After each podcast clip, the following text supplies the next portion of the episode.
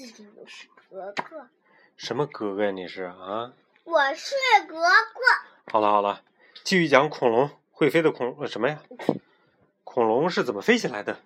故事说鸟呢是恐龙的后裔，后裔是什么？它的后代。鸟类真的是恐龙的后裔吗？是不是？看化石就知道。对，看化石就能知道。虽然今天的科学家呢已经普遍接受了鸟类起源于恐龙的说法，但在以前呢，很多科学家不同意这种想法。在十九世纪的六十年代，就是一八六零年左右，当英国科学家托马斯·亨利·赫胥黎提出鸟类和恐龙的骨骼有相似之处的时候呢，也正值始祖鸟刚刚被发现之际。这是一种生活在距今1.5亿年前的古鸟类。他当时认为呢，这个化石证据正好证明了鸟类是恐龙后裔的假说。这个观点得到了一些科学家的赞同，但是呢，也有另外一些人站出来强烈反对，因为当时很多人无法接受一个物种可以随着时间的推移变成另一个物种的观点，就是进化的问题。这个意见分歧的根源。是英国科学家达尔文的进化论。达尔文这个人，以后在你上学的时候会经常接触到这个人。达尔文的进化论。达尔文发现好多科学的东西。进化论，他的最大的贡献就是提出了进化论。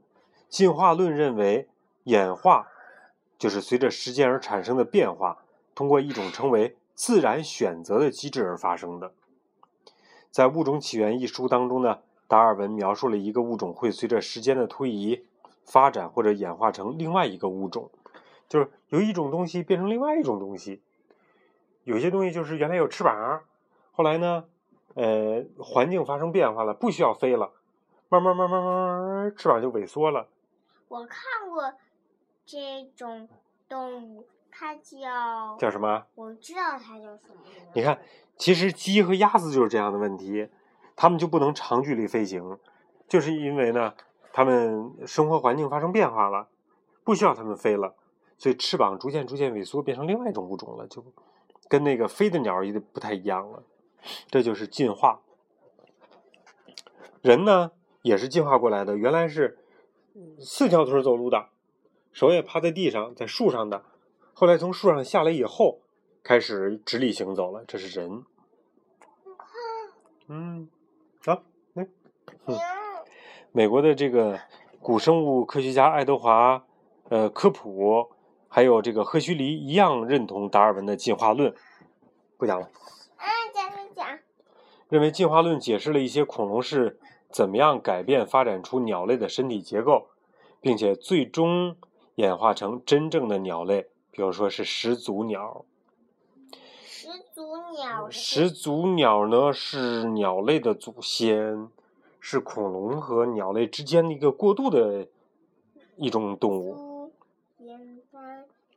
始祖鸟的出现给了科学家第一个证据，让他们了解到，让他们了解到最早的鸟类到底是一个什么样子。经过上亿年的沧海桑田，始祖鸟的骨骼早已经成为了化石，而且呢，这种化石非常的罕见。藏匿着始祖鸟躯体的页岩呢，不仅保存了骨头，就连羽毛印痕都保存的相当的完好。你看，就这个，这是第一次在史前动物身上发现了羽毛，不然的话，始祖鸟就与一种小型的兽脚类恐龙。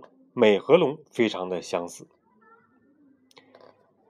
假设一始祖鸟，我就喜欢这块是吗？这是它大嘴巴那块儿，你看，这是翅膀。会会不会咬我？会呀。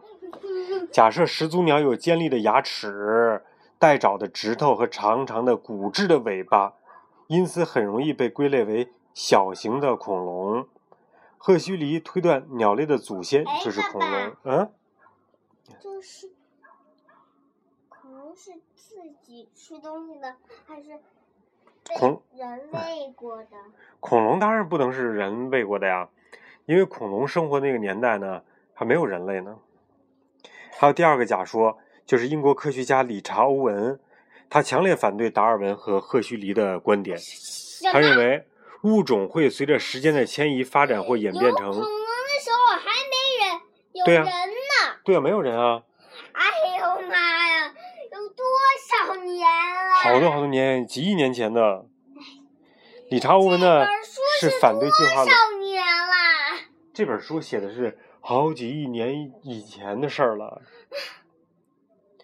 欧文呢没有强调恐龙和鸟类拥有大量的相似特征。反而强调了两者之间的差异。在他看来呢，其中一个证据就是鸟类完全不同于其他动物。鸟类有羽毛，而其他动物没有羽毛。鸟在生物学分类上是鸟纲的成员，而恐龙呢，在分类上则属于爬行类。我有点听不懂了，是吗？恐龙呢，恰巧是由欧文在二十年前命名的分类。欧文坚持认为始祖鸟就是鸟类，这一点毫无疑问。他的假说就是始祖鸟是一只鸟，不是恐龙，简单明了。所以到现在还很难说始祖鸟到底是什么东西。对，是恐龙。恐龙。对呀，这是食肉恐龙咬食草类恐龙的，在吃它们呢。始祖鸟是在空中飞的，飞的。好了，今天故事就讲讲到这儿啦，咱们该睡觉喽。